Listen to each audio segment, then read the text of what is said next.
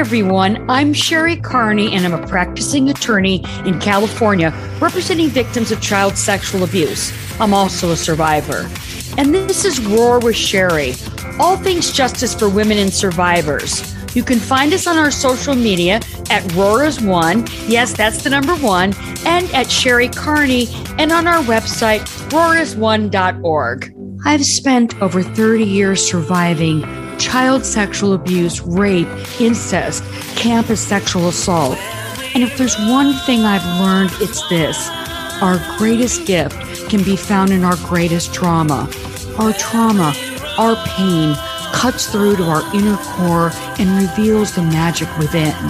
And that once survivors find their voice, begin their healing journey, and come out the other side, there is no stopping us that from trauma comes resilience and healing. You are fearless, brave, strong, courageous, magnificent, and I love you. I want this to be a podcast that's real, unpolished, gritty, honest, and reflects both the pain and purpose that comes from being a survivor. We will always ask, What happened to you? What have you experienced? What have you lived through? What have you survived? What is your story? And what must be done to bring you healing, closure, and yes, justice? The purpose of this podcast is raw emotion, our stories, inspiration, perspiration, and ultimately power through justice for survivors. Each episode will include conversations with guests who inspire me, offer insight into the law, help survivors find justice, victim stories, and life changing transformations. People who are teaching me, challenging me, and inspiring me to move forward. I'll also have direct conversations with you about what I'm learning from survivors and experts that may help you break silence, speak out, find your purpose, seek and receive justice. So we'll do some episodes dedicated to answering your questions. You are not alone. This is your safe home for open, honest, provocative conversations about the dark secrets 81% of us have experienced but don't talk about. You do not have to walk this path of life by yourself. You are not alone. We are here and we will roar as one. All things justice for women and survivors with you. I'm Sherry Carney. Welcome. Hi, everyone. I'm Sherry Carney, and this is Roar with Sherry all things justice for women and survivors. You can find us on social media at Roar as one, that is the number one, and at Sherry Carney, and on our website, roarasone.org. In this episode, I'm talking with Allison Bresler, MA, and Gloria Scritzi about little fires everywhere when it comes to intimate partner violence that occurs literally, according to these two women who are amazing, it occurs everywhere, from communities of wealth to financially stressed neighborhoods. There is love and murder in suburbia, murder in the inner city, in the barrio, in middle class developed communities, from the richest to the poorest, from the wealthiest to the most financially stressed. Yes, we are talking about domestic violence, dating violence, intimate partner violence, beatings, murders, and more hidden behind closed doors. It is a little fire everywhere, a dirty little secret. Things that go on one family's tragedy that we're going to discuss underscores the peril of concealing abuse by an intimate partner. We discuss Love and Murder in Suburbia, a true story, which was an article written by Allison Bresler, MA. During the early hours of September 9th, 2002, Peter Clancy arrived at his house in upscale New York, armed with a kitchen knife. He tried the garage, which did not respond to his opener, and then the front door. But the lock had been changed. So he picked up a chair from the desk and hurled it through a kitchen window. Deborah Riggs Clancy, his wife, and the mother of their four children, was stabbed to death in front of two of her four children by her husband, Peter. She had recently filed a protective order against him. Deborah Riggs Clancy, 42, died in her Westchester County home. Her husband, Peter Clancy, was charged with first degree murder. According to authorities, he broke into the wife's home, violated the protective order, and stabbed her to death. It was hard for Petey, 11, Jimmy, 10, Tina, 8, Joey, only 5, to cope with life without their mother. They feared anyone who came to the front door would kill them.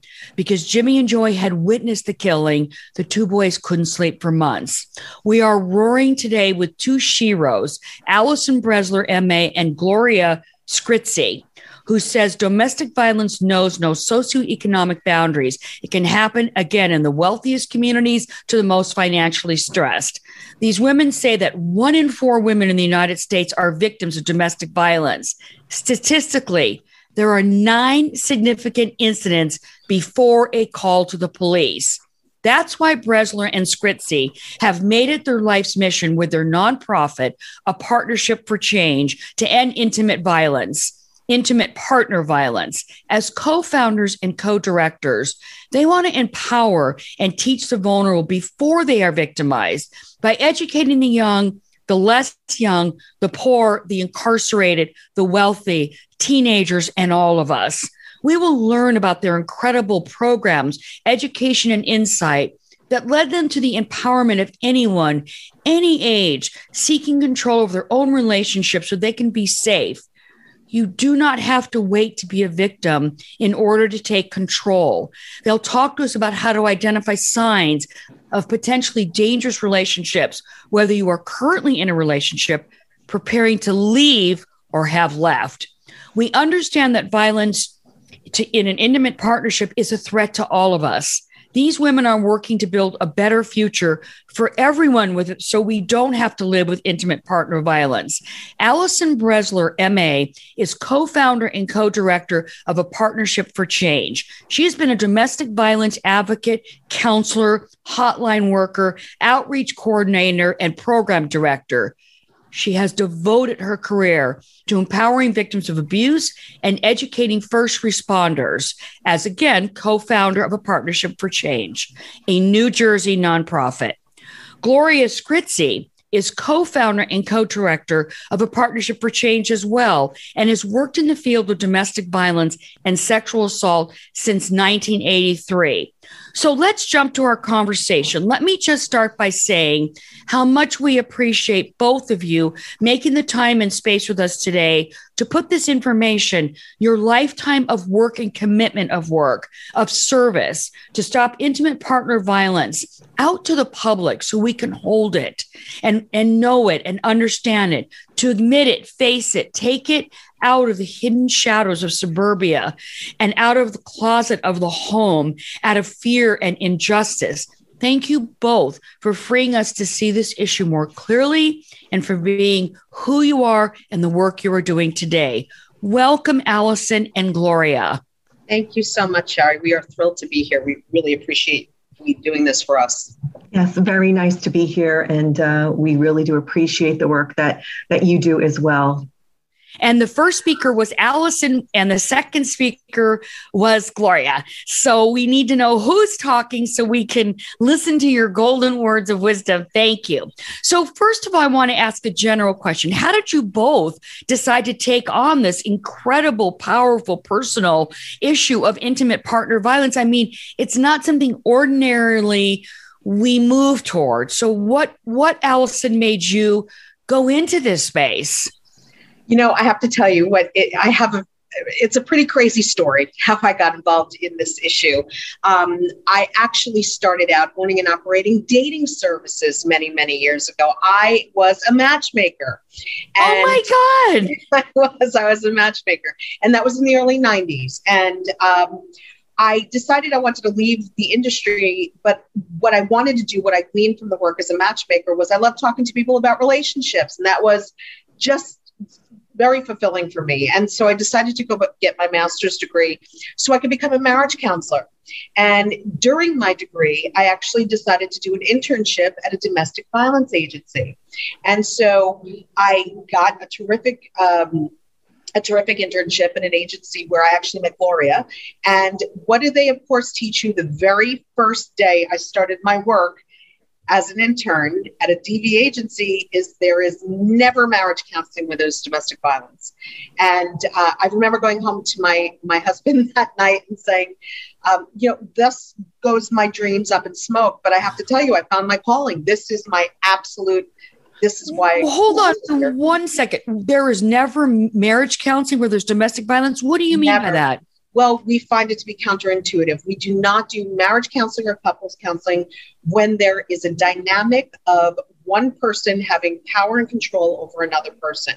And the reason why we don't ever put a situation, a couple together when there's DV in in play, is because there's always going to be a consequence. You're going to get a victim who doesn't necessarily want to disclose for fear of what the consequence will be if they do disclose, or if they actually do say what's happening in the relationship, there's going to be a negative consequence when they leave that office. It's actually a safety issue, and it can be very dangerous to put two people together when there's especially been physical assaults or terroristic threats or threats for physical assault. You know, that is so interesting, Allison, because I never would have thought of that. I would think that if people were having a domestic violence problem, they would go to counseling. But you're absolutely right. Uh, in a past relationship of mine where there was some issues, we lived apart for six months, went to individual therapy, and only when we got the situation a little bit under control uh, did they do couples therapy. So that's very interesting. And at the time, I didn't even realize it was. I, I didn't even realize I was a victim of domestic violence, but we'll talk about that another time. I, I you know, there's so much sexual assault and abuse in my life. You know, domestic violence was sort of lower on the totem pole, mm-hmm. but it's crazy because it all goes together. Yes, it and all know, goes together. So I will you know, say denial on my part in in about 45% of the cases where there's been a physical assault there's actually been a sexual assault so we know that they are intermingled absolutely physical without abuse, a doubt abuse. and then sexual abuse survivors who are used to uh, situations of boundary crossing uh, physical violence sexual violence tend to gravitate toward a more abusive partner. You either gravitate toward an abusive partner or you gravitate toward a completely passive, non abusive partner. Um, okay. And tell me, Gloria, how did you come into this space of intimate domestic violence? A very different route. Um, I originally started out my career um, working the corporate life. So, and I was just miserable. I didn't like it. I didn't like going to the cubicle every day. And um, I knew I wanted to do something different, but I just didn't know what. So when I made a career change, my first job was in um, for a community action agency. So it was my first taste of nonprofit work, doing grassroots, you know, work with people in in Rockland County. And there I met um, who would who would eventually be my future director at a domestic violence shelter. So I made some connections there, and then from that job, I went to a domestic violence shelter in Rockland County, New York. And then my old boss at the Community Action Agency had an opening at another uh, domestic violence shelter in Westchester. And I went there to do um, community education, outreach, development, working with volunteers. And that's where I met Allison. And um, so it sounds like it wasn't that the issue it wasn't that you were called to the issue, the issue called to you. Yeah, it's like the universe know, called to you and said, help. And I think, like many people in this field, even though I didn't have a personal story to tell, when I started learning about the issue, what I did realize I knew so many women who were going through this, right. especially when I was a young adult, when I was mm. in high school, when I was in college, when I was first in the workforce. And I wish I could go back and change things that I said. And that's mm. part of the, when we work with teenagers, a lot of teenagers will ask me, well, what got you into this? I'm like, I don't want you to be a young person with a regret saying, I gave mm-hmm. somebody the wrong advice you know, because we just didn't know back then what was happening and how to really help somebody in a safe an effective way. And we don't know now without programs like yours, without outreach and education, teenagers still don't know. Adults still no. don't know.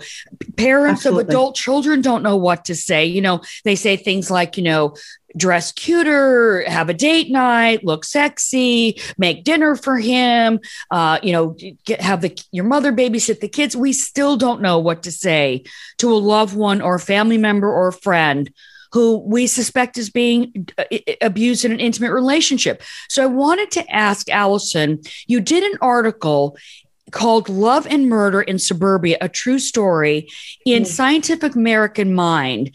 And you, you focused on the story of Deborah Riggs Clancy. Yes. Can you talk to us a little bit about the Clancy story? Sure. Um, because we use that as an example of an affluent um, woman with four children who is murdered by an affluent husband. And we're scratching our heads saying, you know, I, I think there's discrimination, reverse discrimination, Allison, against wealthier women who are victims because less wealthy women say you can get out, you have money, you pick this guy, you want all the benefits, and now you don't want to pay the price. And there's a lot of a lack of empathy. And I think the, the series Little Fires Everywhere really shows us that whether you're wealthy or you're, you know, financially stressed, it doesn't matter. So, can you talk to us about the Clancy case for a second? Sure. Um, well, first, what I can tell you is, even before we get into that, I, I, think a lot, there's so much stigma when you discuss middle class to affluence, especially affluence. They're so concerned about community judgment, they're so concerned about the shame around it that they tend to not pick up the phone. There's also a misconception of people from affluent communities, victims slash survivors of affluent communities that social service agencies are not there to support them. They mm-hmm. tend to think those are not for them. So they reach out to private therapists who are not well versed in domestic violence and tend to re victimize. So they're further closeted. And so um, we do work with affluent communities because we want them to understand that there is support out there. In regards to uh, Debbie's Deborah Riggs situation, we were brought in. I was actually brought into this case um, the day after she was murdered, and um, I came into work. And my executive director at the time said the family is asking for a counselor up at up at the funeral, and two days after her passing, and. Um, and I said, I'm not going. and she said, You're going. And I said, All right, I'll, I'll go. And I went up, and that is where I met her sister Darlene for the first time, mm-hmm. and um, it was it was just it, it was overwhelming. in fact, Darlene did not even remember meeting me years later when I came back and, and, I spoke to her for other reasons. And I followed this case straight through his arraignment, straight through his sentencing. I I am well, you know, I'm, I'm quite friendly with the family now to this day. And the situation was is that if if I'm going to give you the long and short of it, Debbie met Peter Clancy when she was in elementary school, and he moved into the cul-de-sac in which they lived. So they grew mm-hmm. up together, and they did start dating from the time Debbie was a teenager. And all along, you know, Peter, as they described it, was very reserved highly, highly intelligent young man, um, was not particularly social, did not have many friends, was very focused on Debbie. Um, Debbie was sort of a sassy pants, you know, she was an envelope pusher. She had a lot of personality, and Debbie. Um, Debbie found something very interesting. I think he evened her out to a certain extent. But the abuse started early. And it always starts, as it does with any abusive relationship, with jealousy and possessiveness. He had struggles with her uh, outside friendships. He had struggles with decision making. He had struggles with her relationship with Darlene, her sister. He would isolate her from friends and from family. Mm-hmm. But what he always told her is, I am going to give you the life you deserve. Stick with me, do what I say, live the way I tell you to live, and I will make sure that you have the greatest life ever. And the reality is, is that from the outside, people people thought that she had the greatest life. She had four beautiful children. She had a magnificently gorgeous home. Mm-hmm. Um, she had everything cars. She had everything people from the outside would think that this is it. She has the life. But what people didn't realize is that he was literally terrorizing her every day. Wow. And um, he had just horrifying expectations. Um, For example, he was highly educated, he was highly successful. He did not want his children fraternizing with blue, children of blue collar families. He was very specific about what they would watch on television. They were not allowed to watch shows that depicted um, blue collar workers or a lack of education. He um, did not allow Debbie to spend. He gave her a very small allowance to do shopping for the family. Oftentimes, she'd have to go next door to her neighbor and ask for a loan just to do family shopping. She oh, didn't, no. Yeah, she didn't purchase things on sale. She was told to bring it back. She he monitored everything. It got so bad that she would actually ask her neighbor if she put her garbage in her in her garbage so that Peter would not go through the garbage to see what she was spending money on. And so um, the, the truth is, Peter presented beautifully. Right. And the problem is, is that Debbie spoke to people. She talked to her child's pediatrician. She spoke to her OBGYN. She actually spoke to people and said, This is happening. But they found it hard to believe because right. she had a beautiful life and she had a beautiful family. And Peter presented himself articulately and intelligently.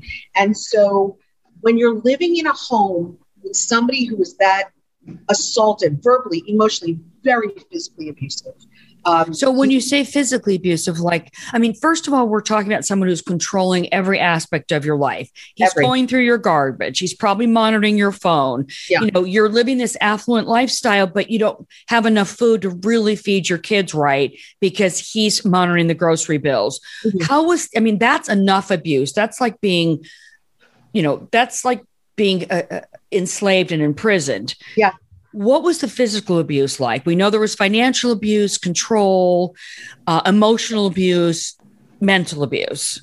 He would um, slap her often. Mm-hmm. He would mm-hmm. slap her across the face. He had slapped her in front of Darlene and, and her husband. Oh. And um, he would blacken her eyes. He would threaten to kill her if she left.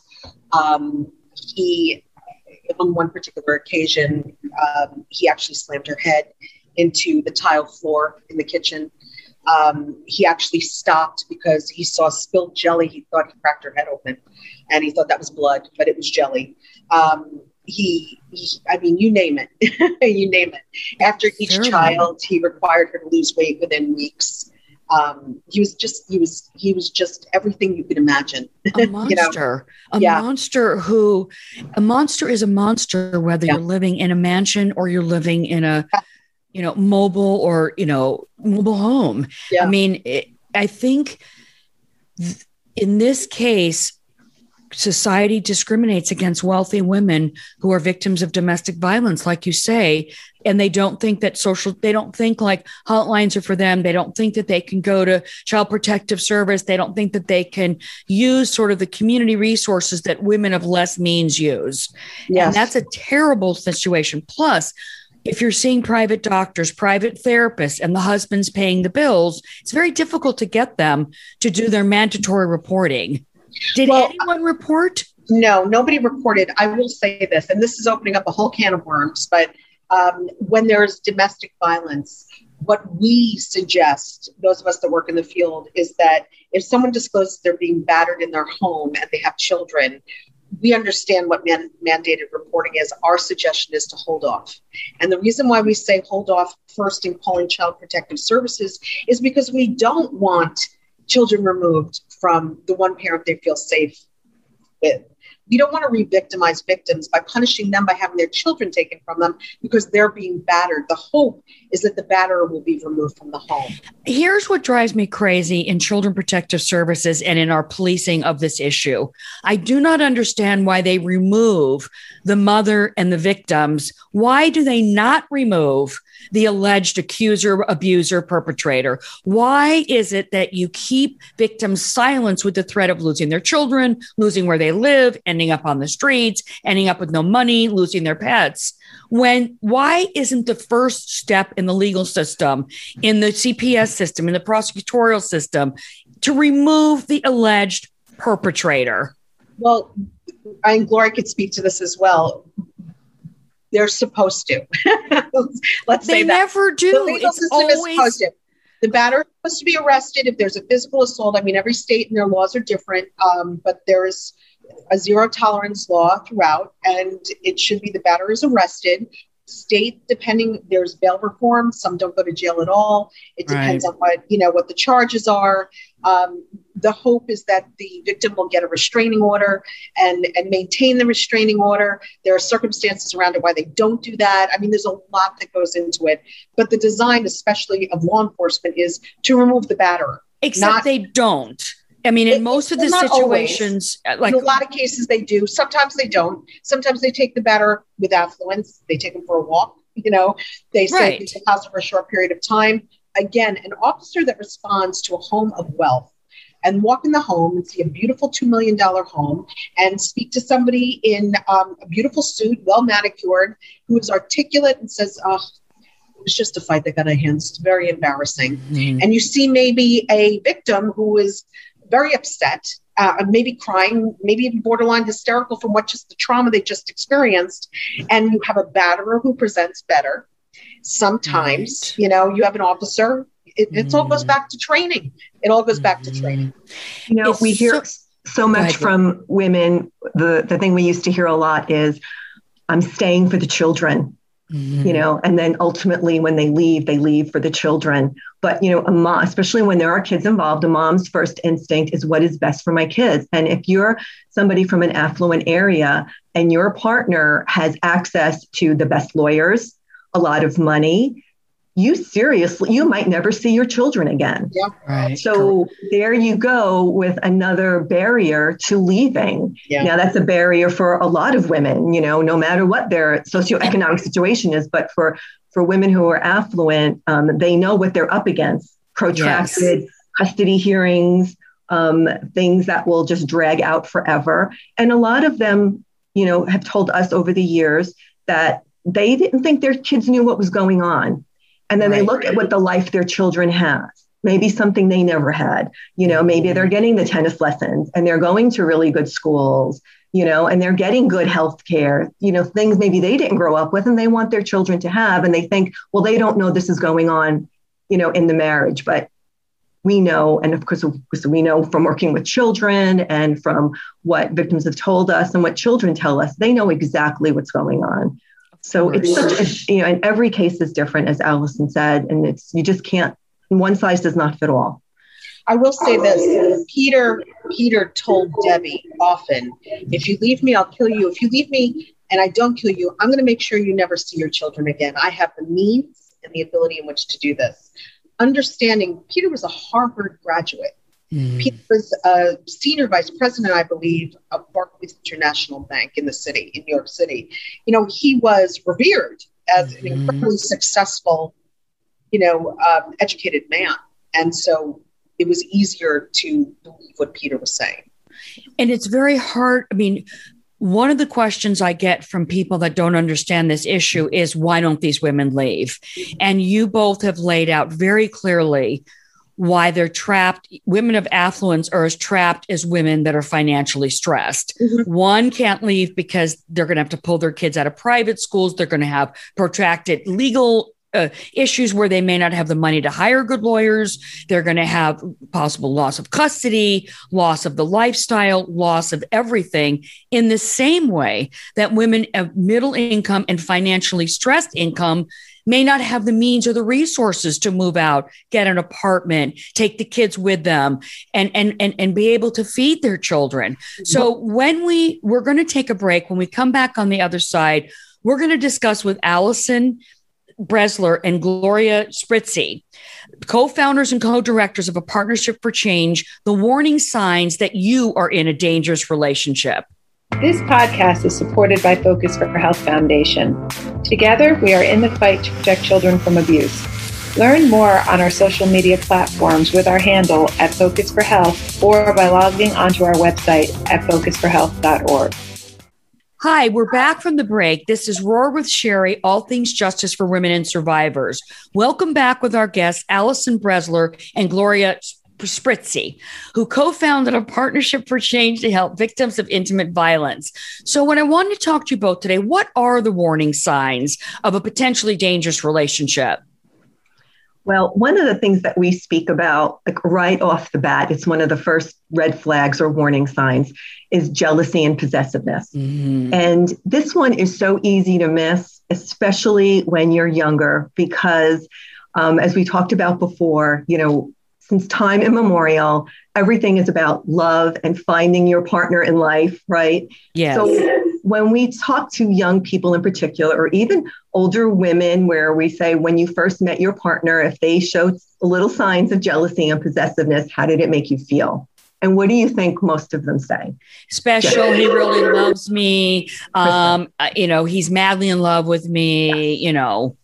So there you go. Right off the bat, the first two um, are often missed. You know, it's it's they it's confused with love, and right. and that's why. So you kind of look at those two, and you're saying, okay, so those two were missed.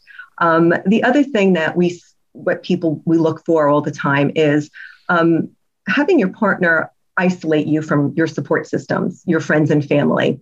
And it doesn't necessarily have to be, I forbid you to see your friends, or it, it could, it's usually normally done in a more um, a seductive way or in a, in a way that makes them feel like you're, you're really caring about me. So, um, you know, I don't you want to spend time with me? You know, um, you're always with your friends. You know, could you make more time for me? And you then you kind of feel guilty so there's that whole thing that goes on. And again, it's never um, just, it's very gradual. So it doesn't happen like in one fell swoop.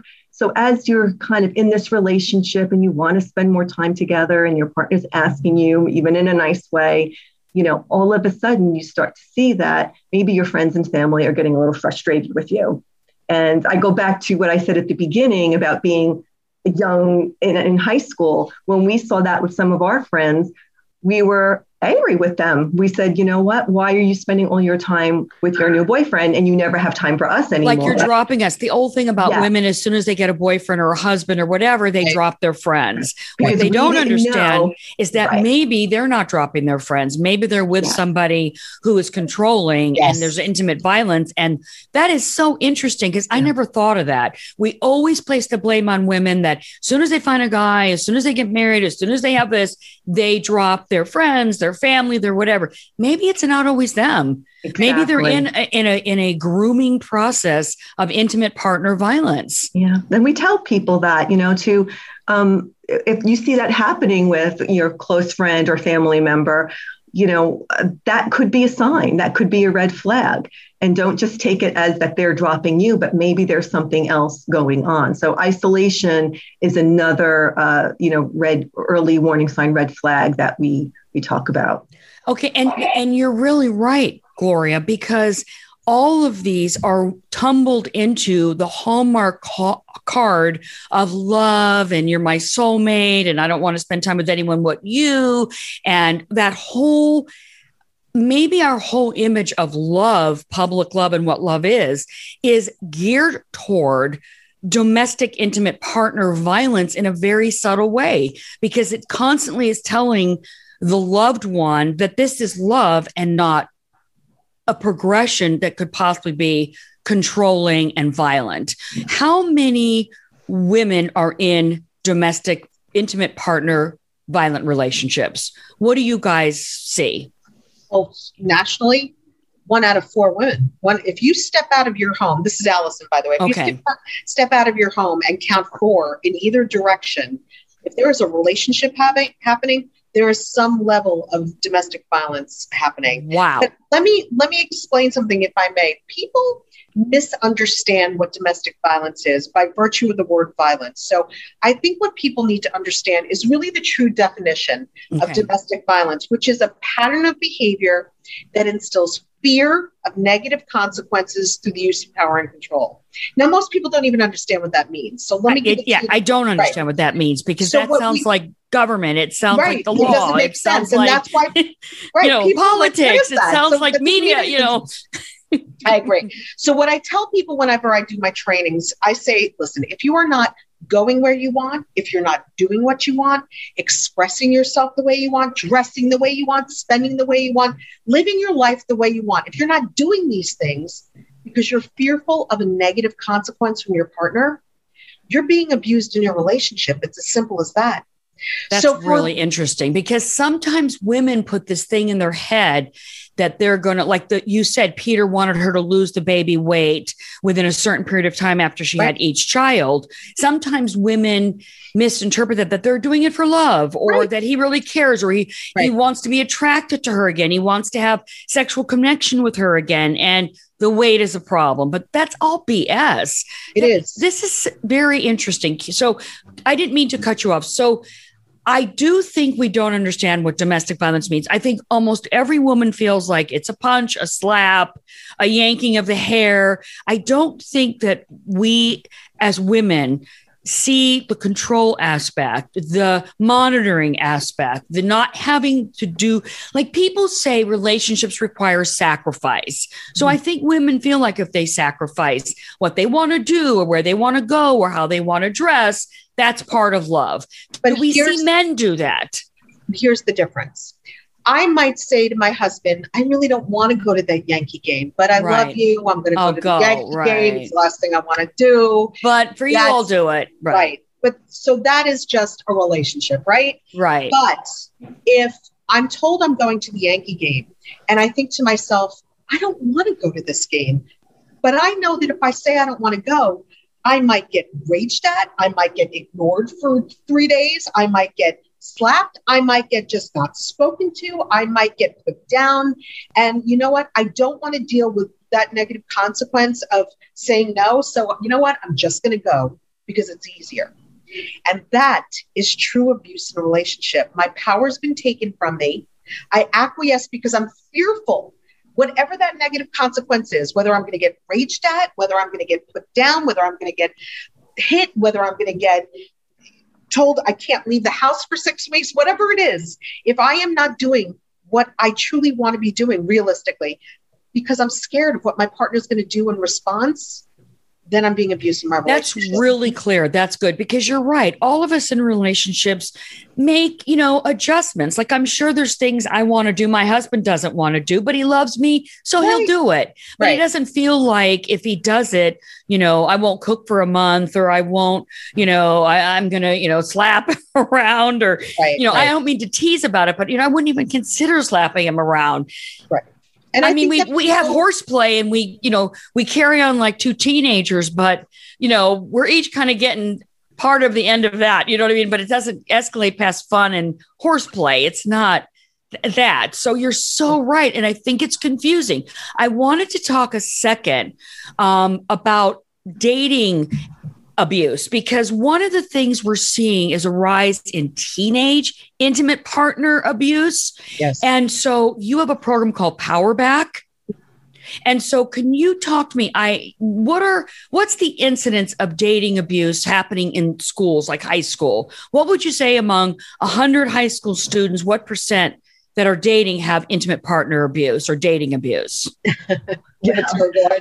I can tell um, I can tell you nationally, we always quote the one in three. Okay, uh, one in three teenage girls um, is a victim of teen dating abuse.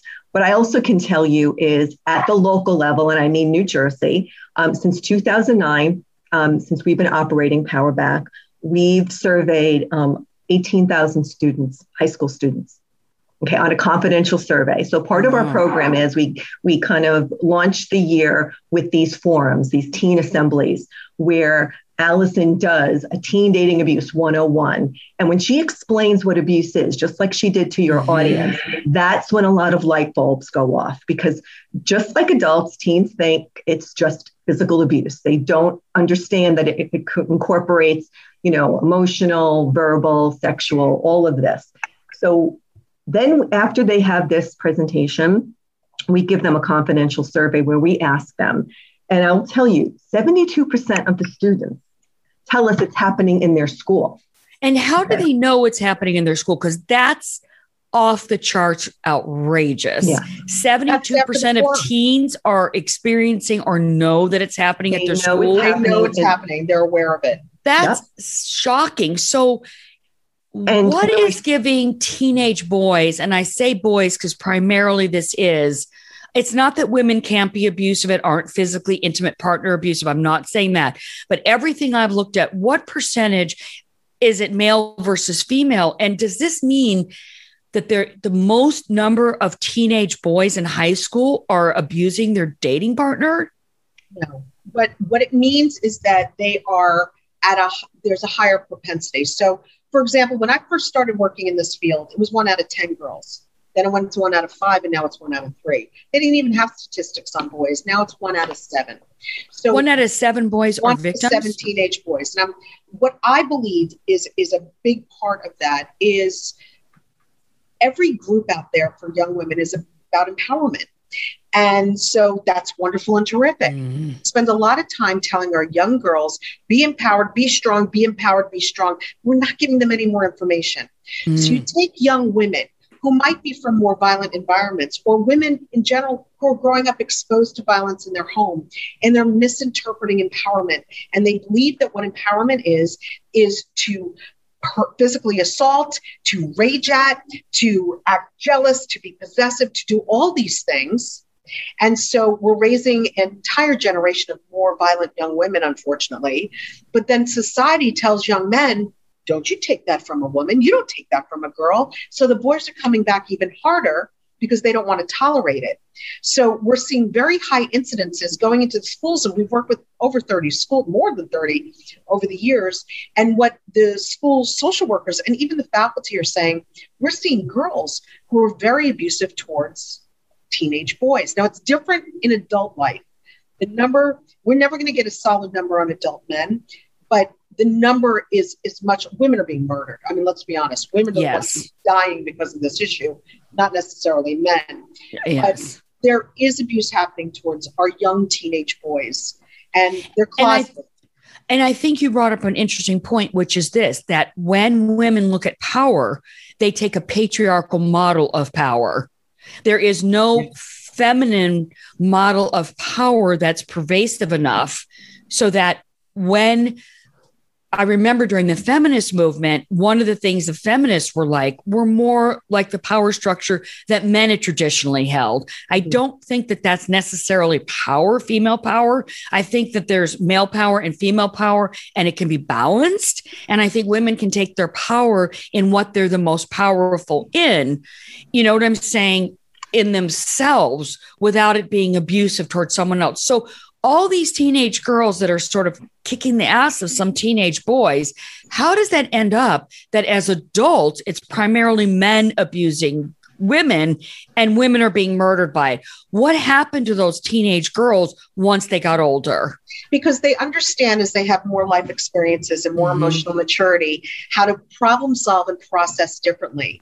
And as a young boy, for example, um, grows up, say they're exposed, say that they're even if they're battered or not, or they're abusive, it's I don't want to say it's instilled, but to a certain extent, society allows for that level of strength. They don't allow for abuse. So I'm not going that far, but they allow for that strength and demonstrative and still in 2021 men who are entitled and have power and that is appropriate so what happens over time is the scales change mm-hmm. and you get into the working world where men are still making more money than women and you get into the the world where women are still nur- more nurturing and are staying still staying home with children and mm-hmm. the dynamic just changes and so women can be tough and strong and yes don't get me wrong there are adult women who batter but the numbers are far more reaching when it comes to women who are being victimized.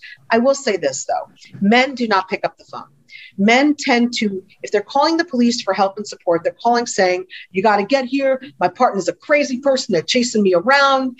But as a pattern of behavior, you are not, we are not seeing men picking up the phone saying, I am being victimized and I and, need help and, and, support. I think it's the same thing with male victims of child sexual abuse. It's mm-hmm. considered weak, unmanly. Absolutely. You know, uh, any sexual overture by an older woman is supposed to be welcomed. Yes. Um, it's supposed to be You're got lucky. There's a totally different pressure on men right.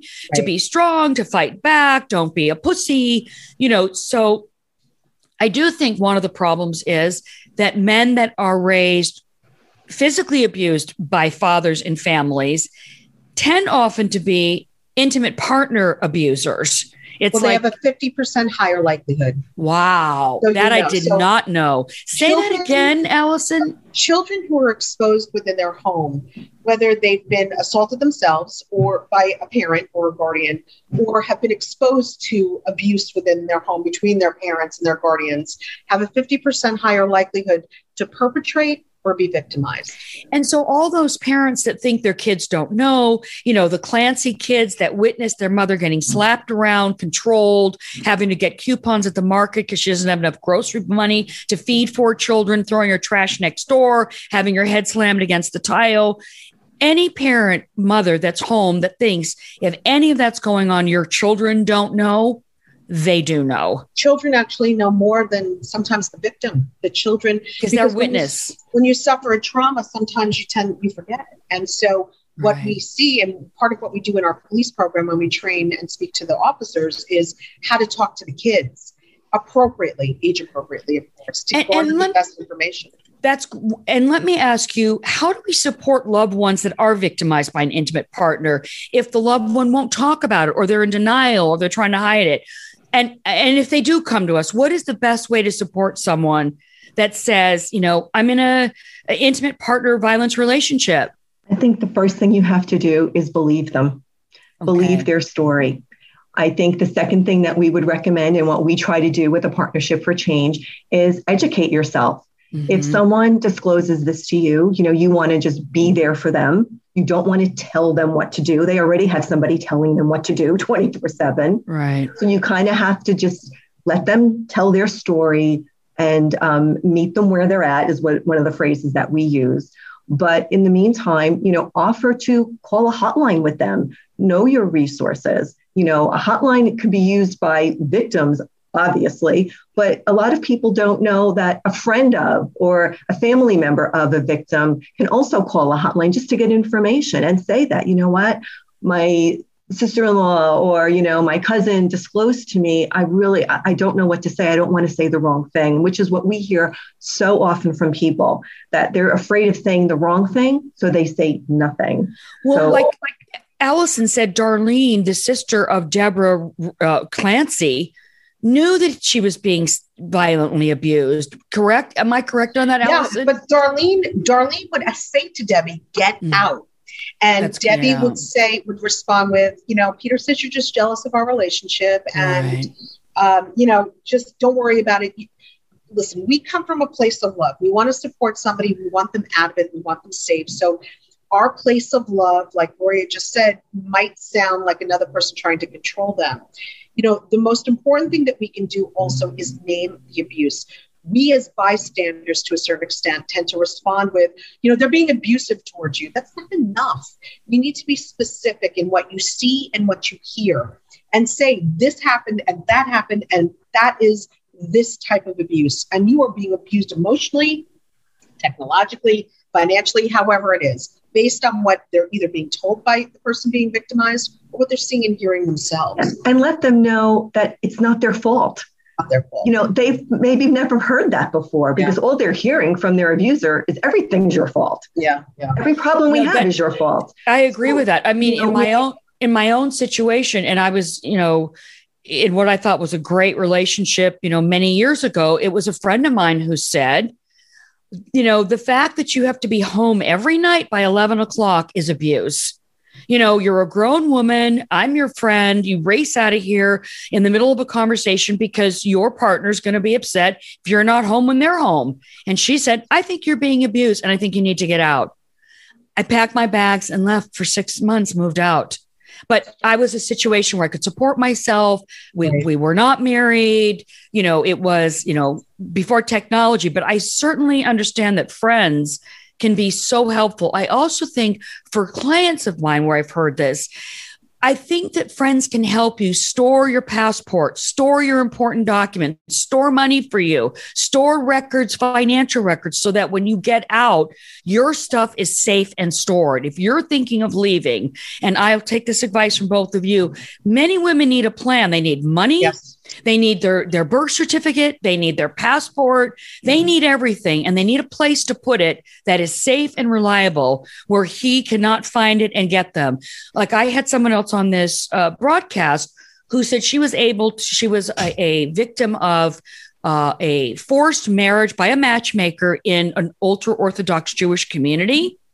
And the she her husband would give her five thousand dollars for a new wig because she had to wear a wig every day even though she has beautiful hair. And she would wash and freshen up her old wig and store that $5,000 in the cereal box in the kitchen. And it enabled her to get out and bring her children with her. So, women that are being domestically abused in an intimate relationship, you know, you can't leave with a dollar in your wallet. But if that's the only way you can leave, leave. But I think a partner, a friend, a sister, a, you know, someone you totally trust, a lawyer, your accountant, anybody, save your documents because some women that run don't have their birth certificate, don't have their passport, don't have credit cards. They have no way of getting anything. They have no identity. So, right. what do you recommend that women prepare for if they do want to leave and they have it in their mind? How do they prepare? Well, I think Oh, go ahead, Gloria. No, no, I was going to say that's exactly, you call it a plan. We call it safety oh, planning. Safety. Yeah. And so in every one of our presentations, even with young people, we talk mm-hmm. about having that plan. But it's very important and it's good for friends and family to know about safety plans. We absolutely should. And all the recommendations you made are, are great um, because you should have you know your documents together if you need to leave you want to make sure that you know you're if you have can trust somebody close to you um, that if they know that you're in danger to call 911 so we call it you know have a code word with your friends mm-hmm. So you can call up and say, you know, I'm we we're going to cancel dinner tonight, and they know cancel dinner is the code word to please call 911. Mm-hmm. But I think it's really important to let everyone know that you really should do a safety plan with a trained domestic violence counselor. Good idea. They can go through every element of a safety plan with you. Um, and make sure there's no stone left unturned and you know they're they're taking the maximum you know uh, uh, caution on on every point especially so, the, in this digital age where you can track everything on a phone. Like I have a friend of mine where her intimate partner had a, a GPS on her car, right. and it pinged her his phone every time she was somewhere. He thought yeah, she was having an affair. She wasn't. It's very important. We tell everybody this: clear your cookies on your computer, change your passwords on mm-hmm. everything, um, uninstall apps, every app you can that you are not familiar with, that you're unsure of. Anything that you can do will help you know, in safety. You know, leaving, as I'm sure you know, many people know, leaving is the most dangerous time. So the most dangerous time. Can you talk about that a second? Because I have clients, former clients who were murdered. One was murdered in the courthouse. Her husband slit her throat coming out of the hearing for the uh, permanent restraining order. It murdered her coming out of the elevator, slit her throat. Yeah. So why is leaving? And I believe that's what happened with with uh, you know Nicole Brown that she was in the process of leaving OJ Simpson and not just leaving physically, but disengaging from the control and the power and the where are you, who are you with, and that's when she got murdered. Well, that's um, really what it is. It's the ultimate loss in power and control, and it's so dangerous because as a batter, they need to maintain that at all costs, no matter what. You take back your power, I'll be damned if you're going to take back your power. And that's why you see homicides are, when you read about it or hear about it, it's always a estranged wife, um, recently split, just divorced, paper signed, recently broke up. It is always around the exit because batterers don't want to let go of that control. And Lord knows they don't want to see you with someone else because that's the ultimate slap in the face for them. And even in the Clancy case, she had just recently re- received, if I understand it correctly, a restraining order. And I don't know if she moved out already or had her own residence or he had moved out. Um, but, you um, know. Yeah, what I could tell you is she had gotten, she had, well, the final straw was um, he had given her money to redecorate their living room. And um, he wanted to know where every penny was. And he had left a message on their machine that said, we're going to go home. We're going to go over those receipts, and you don't have every dime. I'm going to kill you. And it scared her. Oh. And so that day, she went and got her order of protection. And um, he was removed from the home and he was out of the home. She went to Darlene's house with the kids. He was removed. She moved back into the house and she was the happiest she had ever been for two weeks. It was literally two mm. weeks, and is, so oh. it's it's really it's heartbreaking and um, and it's unfair and it's wrong that he got a plea deal. And I will I I will always be the first to, person to put the accountability where it goes. Legal systems and laws need to change. They did take a plea deal, um, and he got 20 years to life. And I believe he's up for parole this year. And so, you know, let's pray that he isn't released. And so this happens. Legal system needs to work harder to maintain the safety of victims. And, and I do want to say one thing really, Sherry.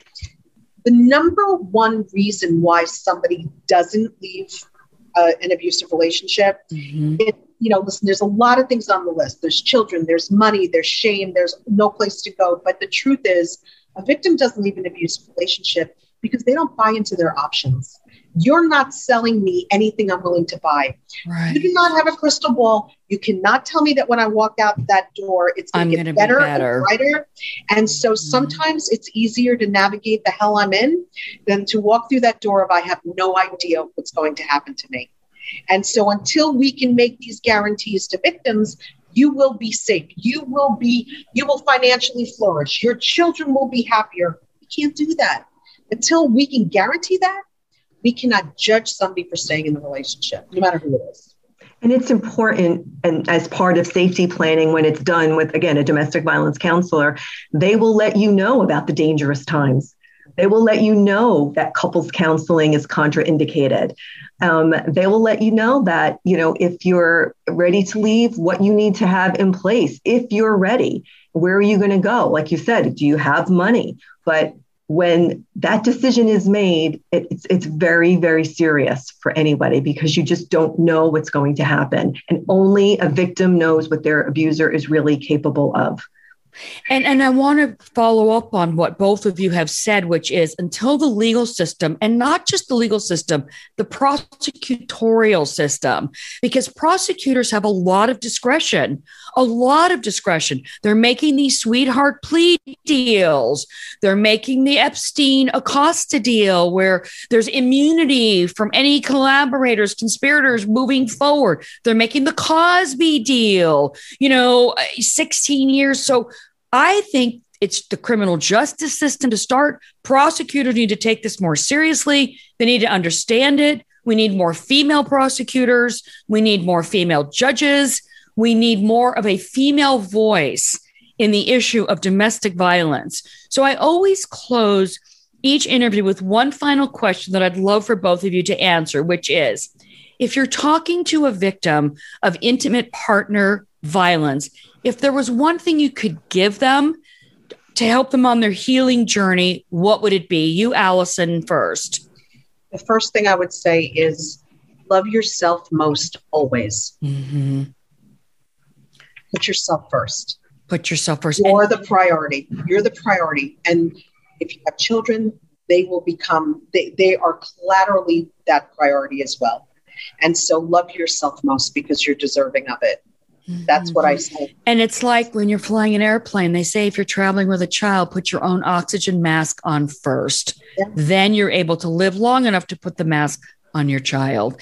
And and Gloria, what's one thing you feel you could give a victim of intimate partner violence to help them on their healing journey?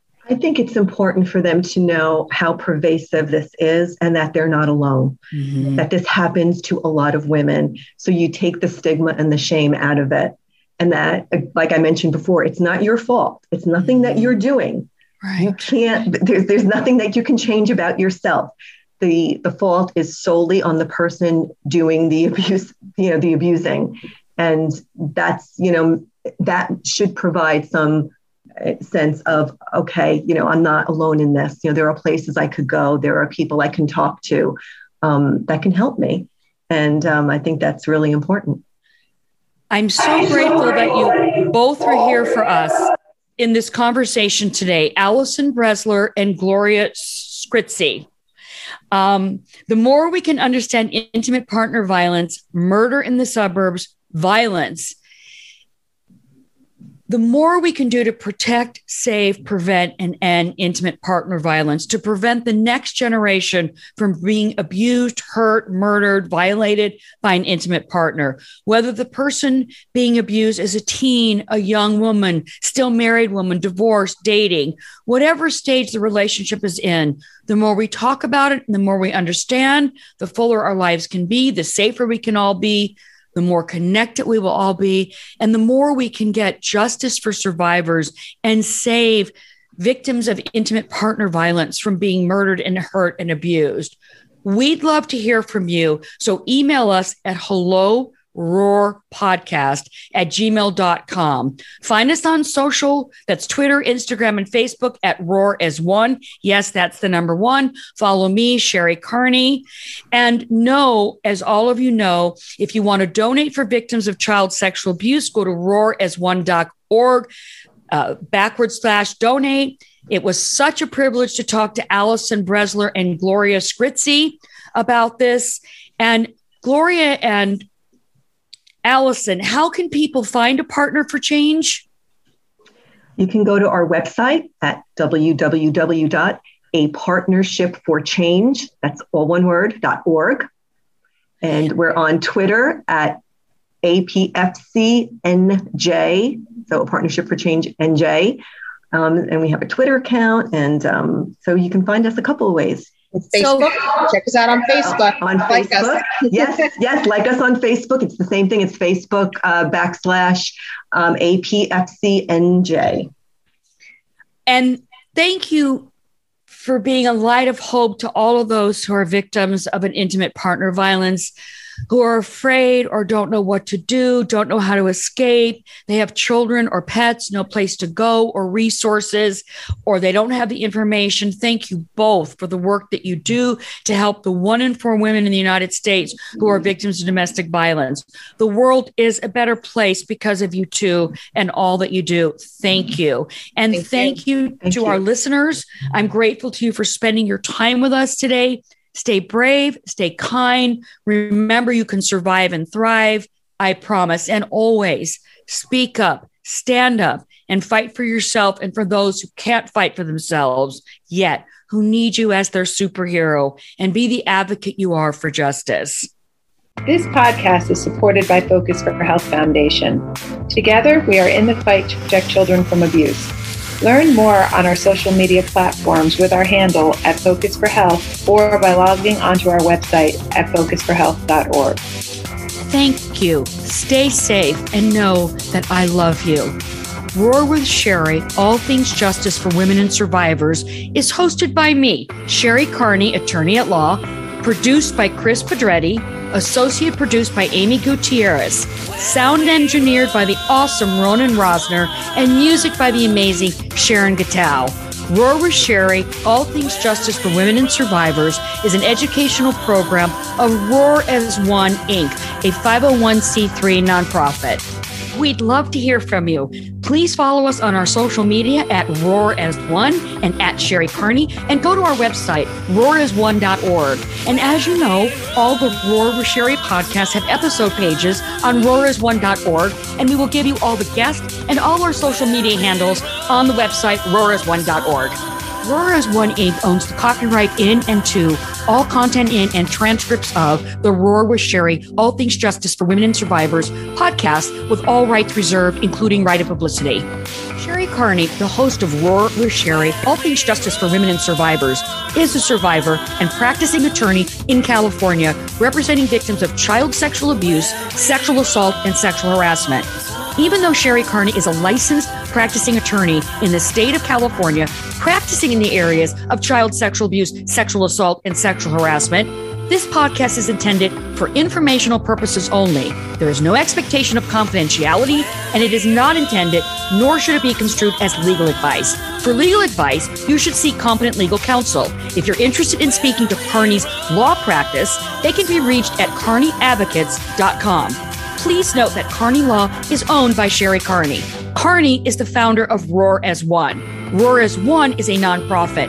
Carney Law is a law firm, and they are otherwise unaffiliated. The nonprofit Roar as One is providing this podcast as a public service and is informational only. It is neither legal advice, legal interpretation, legal representation, or a statement of policy. Reference to any specific guest, product, or opinion by the host or guest does not constitute an endorsement or recommendation by Roar as One Inc., Sherry Carney, She Heroes Production Inc., the producers, or our sponsor. The views expressed by guests are their own, and their appearance on the program does not imply an endorsement of them or any entity they represent and is purely voluntary. Well,